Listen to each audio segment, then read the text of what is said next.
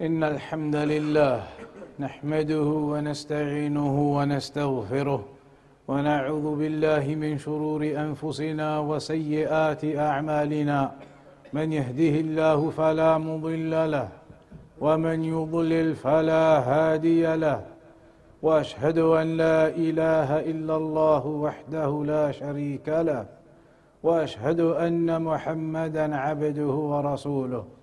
يا أيها الذين آمنوا اتقوا الله حق تقاته ولا تموتن إلا وأنتم مسلمون.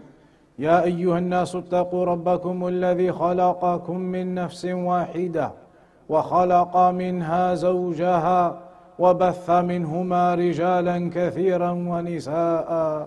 واتقوا الله الذي تساءلون به والأرحام إن الله كان عليكم رقيبا.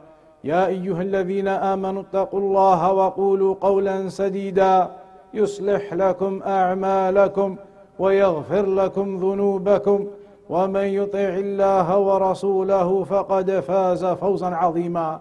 أما بعد فإن أصدق الحديث كتاب الله وخير الهدي هدي محمد صلى الله عليه وسلم وشر الأمور محدثاتها وكل محدثة بدعة وكل بدعة ضلالة وكل ضلالة في النار.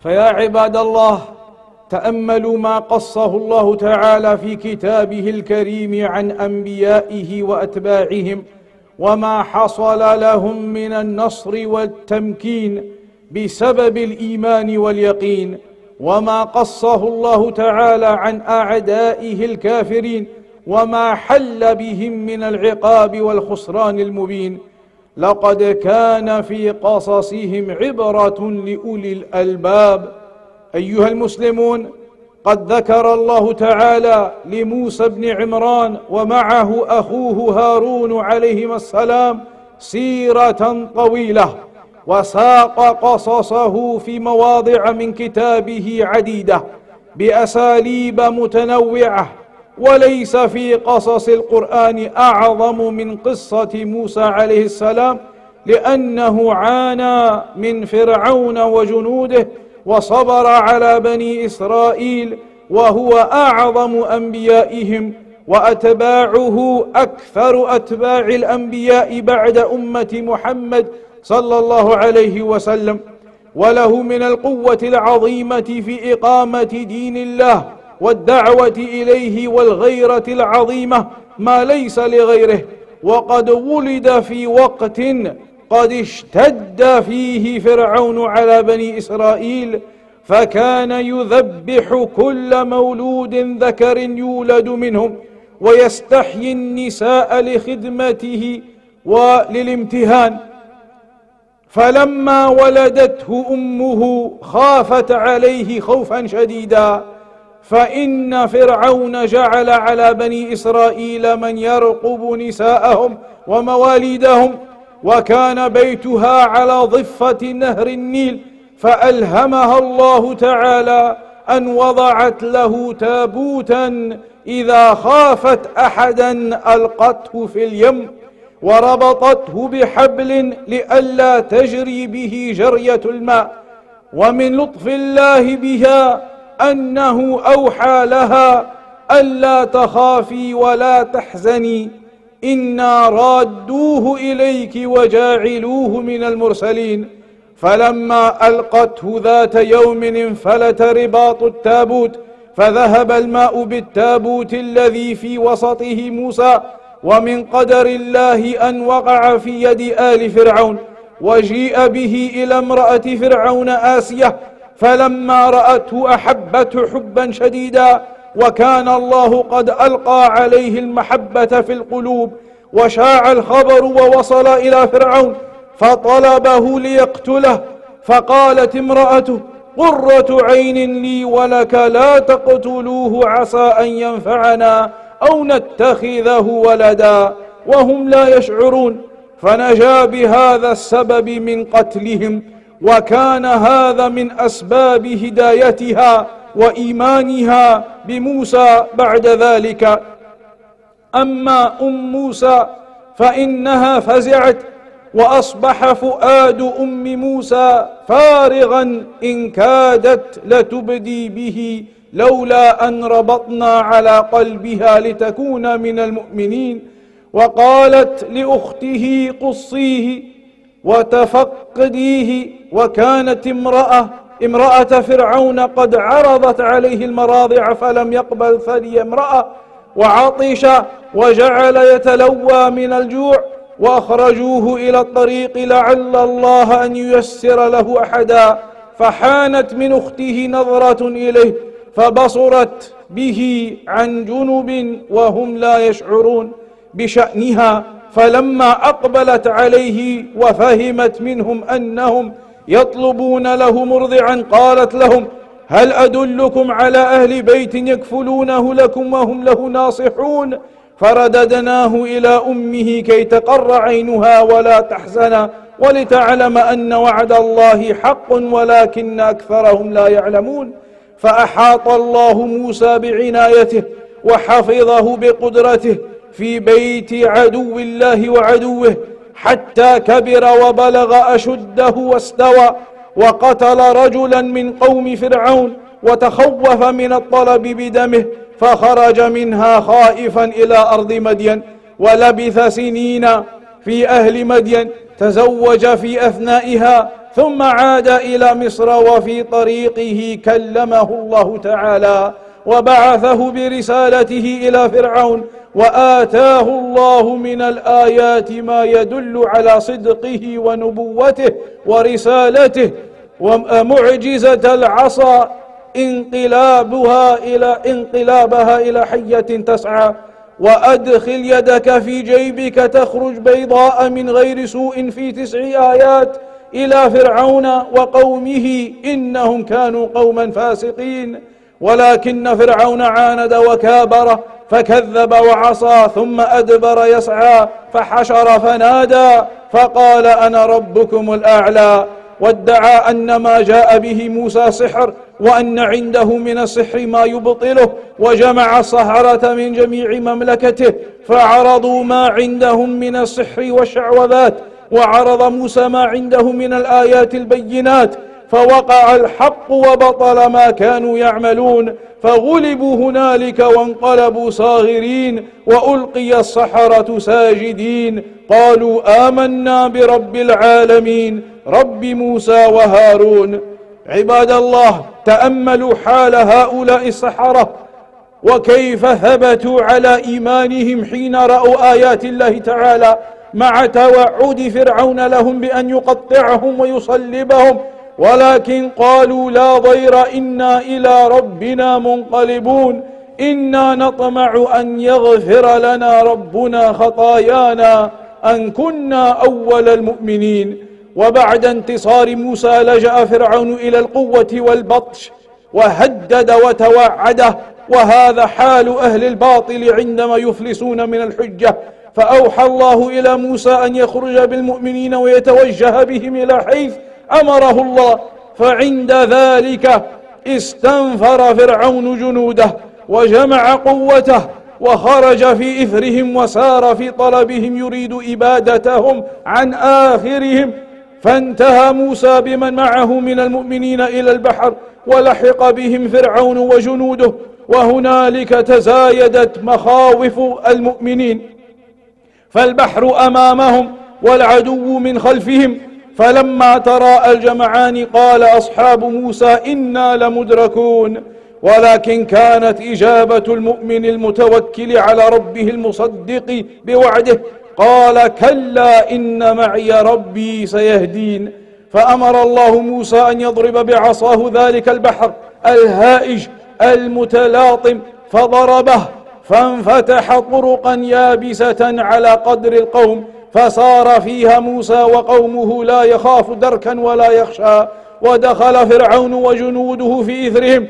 فلما تكامل قوم موسى خارجين من البحر وتكامل قوم فرعون داخلين فيه أمر الله البحر فانطبق عليهم وأغرقهم أجمعين.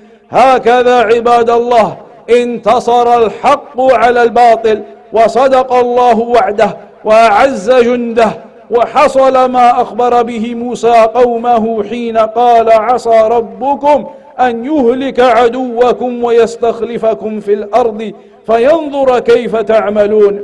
وتحققت إرادة الله تعالى التي أخبر عنها بقوله ونريد أن نمن على الذين استضعفوا في الأرض ونجعلهم أئمة ونجعلهم الوارثين ونمكن لهم في الأرض ونري فرعون وهامان وجنودهما منهم ما كانوا يحذرون. لقد حصل هذا الحدث العظيم في اليوم العاشر من شهر الله المحرم وهو يوم عاشوراء فهم يوم فهو يوم له فضيلة عظيمة وحرمة قديمة. قد صامه موسى عليه السلام وقومه شكرا لله تعالى وصامه نبينا صلى الله عليه وسلم وأمر بصيامه. ففي الصحيحين عن ابن عباس رضي الله عنهما أن رسول الله صلى الله عليه وسلم قال أو قدم المدينة فوجد اليهود صياما يوم عاشوراء. فقال لهم رسول الله صلى الله عليه وسلم ما هذا اليوم الذي تسومونه قالوا هذا يوم عظيم أنجى الله فيه موسى وقومه وغرق فرعون وقومه فصامه موسى شكرا فنحن نصومه. فقال رسول الله صلى الله عليه وسلم فنحن أحق وأولى بموسى منكم. فصامه رسول الله صلى الله عليه وسلم وأمر بصيامه. وقد بين صلى الله عليه وسلم أجر صيامه وما يكفره من الذنوب ففي صحيح مسلم عن أبي قتادة رضي الله عنه أن رسول الله صلى الله عليه وسلم قال صيام يوم عاشوراء أحتسب على الله أن يكفر السنة التي قبله. وسئل ابن عباس رضي الله عنهما عن صيام يوم عاشوراء فقال ما علمت أن رسول الله صلى الله عليه وسلم صام يوما يطلب فضله على الأيام إلا هذا اليوم ولا شهر إلا هذا شهر يعني رمضان.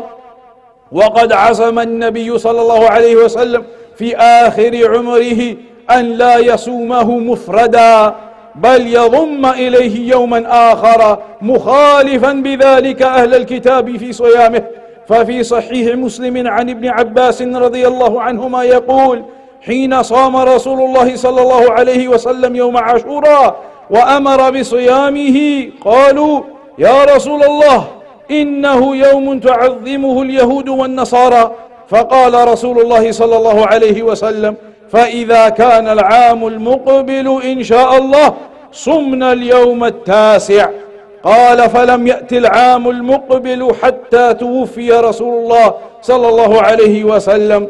كما أن هذا الشهر عباد الله أحد الأشهر الحرم. وهو شهر يستحب الإكثار فيه من الصيام كما في صحيح مسلم عن أبي هريرة رضي الله عنه قال قال رسول الله صلى الله عليه وسلم أفضل الصيام بعد رمضان شهر الله المحرم وأفضل الصلاة بعد الفريضة صلاة الليل. فاجتهدوا عباد الله في طاعة ربكم وتقربوا إليه بما شرعه لكم. واستغلوا مواسم القربات تحوز الأجر والثواب والبركات.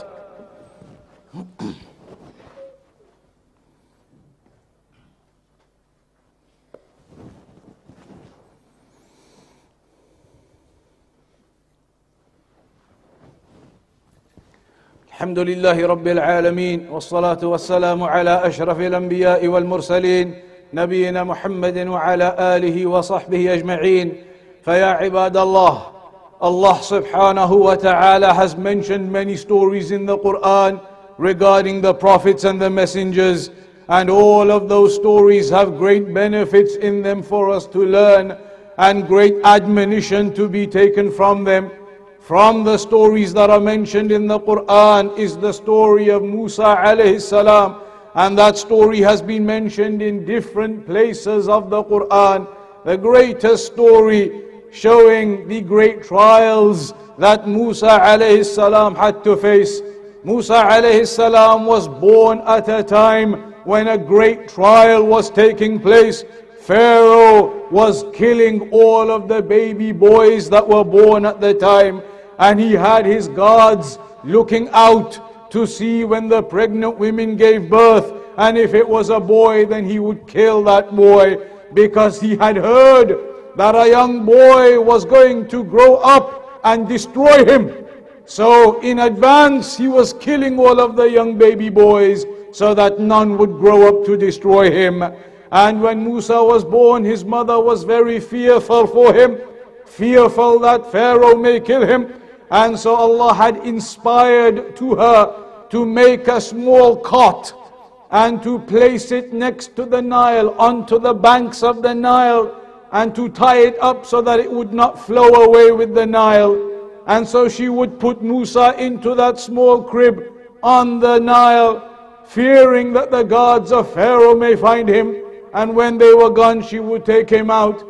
On one occasion, when she put him in there, the rope became loose. And so that cot, that crib on the Nile, it floated away and it was picked up by the people of Pharaoh. And so when Pharaoh heard that they have picked up a baby boy, he wished to kill him just like all the others. But the wife of Pharaoh, Asya, she convinced him to keep that baby boy, that maybe he would be of joy to them and of benefit to them. So he kept that baby boy, but the baby boy would not take the milk from anyone. And so Musa became thirsty and became hungry. And so they were looking for someone who would breastfeed him that Musa would accept until eventually it was the mother of Musa alayhi salam who came after she had sent the sister of Musa to go and check what was happening. And so it was the mother of Musa alayhi salam who was reunited with him and she breastfed him. Later, when Musa alayhi salam grew up, he grew up and the Prophet sallallahu and the da'wah came to him, so he became a prophet. He became a message when that revelation came to him from Allah. And that was after he had left Egypt and gone to Midian. On his route back, the revelation came to him that regarding the guidance and the light and that revelation from Allah and so he was now a messenger. He went back to Pharaoh to give him da'wah, to call him to the religion. But Pharaoh refused and he was arrogant and haughty. And he said to his people, Ana rabbukum al-a'la. I am your Lord the Most High. And he refused to accept the da'wah of Musa. And he said that he is just a magician and he is a sorcerer. And then he brought all of his magicians out. But then when they saw the miracles that Allah had given Musa, all of those magicians fell in prostration and they accepted al-Islam, they accepted that Iman. And they were believers even though Pharaoh was threatening to cut their limbs off, to cut their limbs and to crucify them. But they were strong in their Iman Eventually, Allah commanded Musa and the believers to run from there, to leave that land, to get away from Pharaoh. And so, when they went and they were fleeing, they came to the Red Sea. The army of Pharaoh was behind them. There were mountains on either side of them and the sea in front of them. And so the believers, they said to Musa that we have been caught but Musa alayhi salam told them to keep their trust in Allah. And Allah commanded him to strike the sea with his staff. And so he struck the sea with his staff and it opened up into pathways that all of them crossed. And when they all crossed to the other side, Pharaoh came chasing with his army into those pathways. But then Allah commanded all of that sea to collapse on them and they were all drowned.